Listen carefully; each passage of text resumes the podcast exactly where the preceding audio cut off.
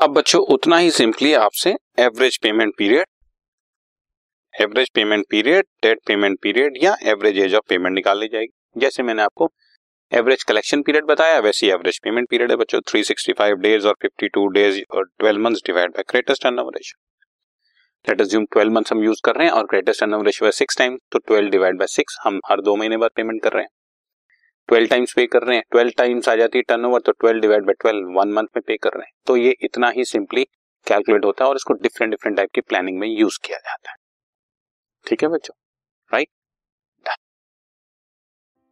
this podcast is brought you by Hubhopper Shiksha Abhiyan अगर आपको ये पॉडकास्ट पसंद आया तो प्लीज़ लाइक शेयर और सब्सक्राइब करें। और वीडियो क्लासेस के लिए शिक्षा अभियान के यूट्यूब चैनल पर जाएँ।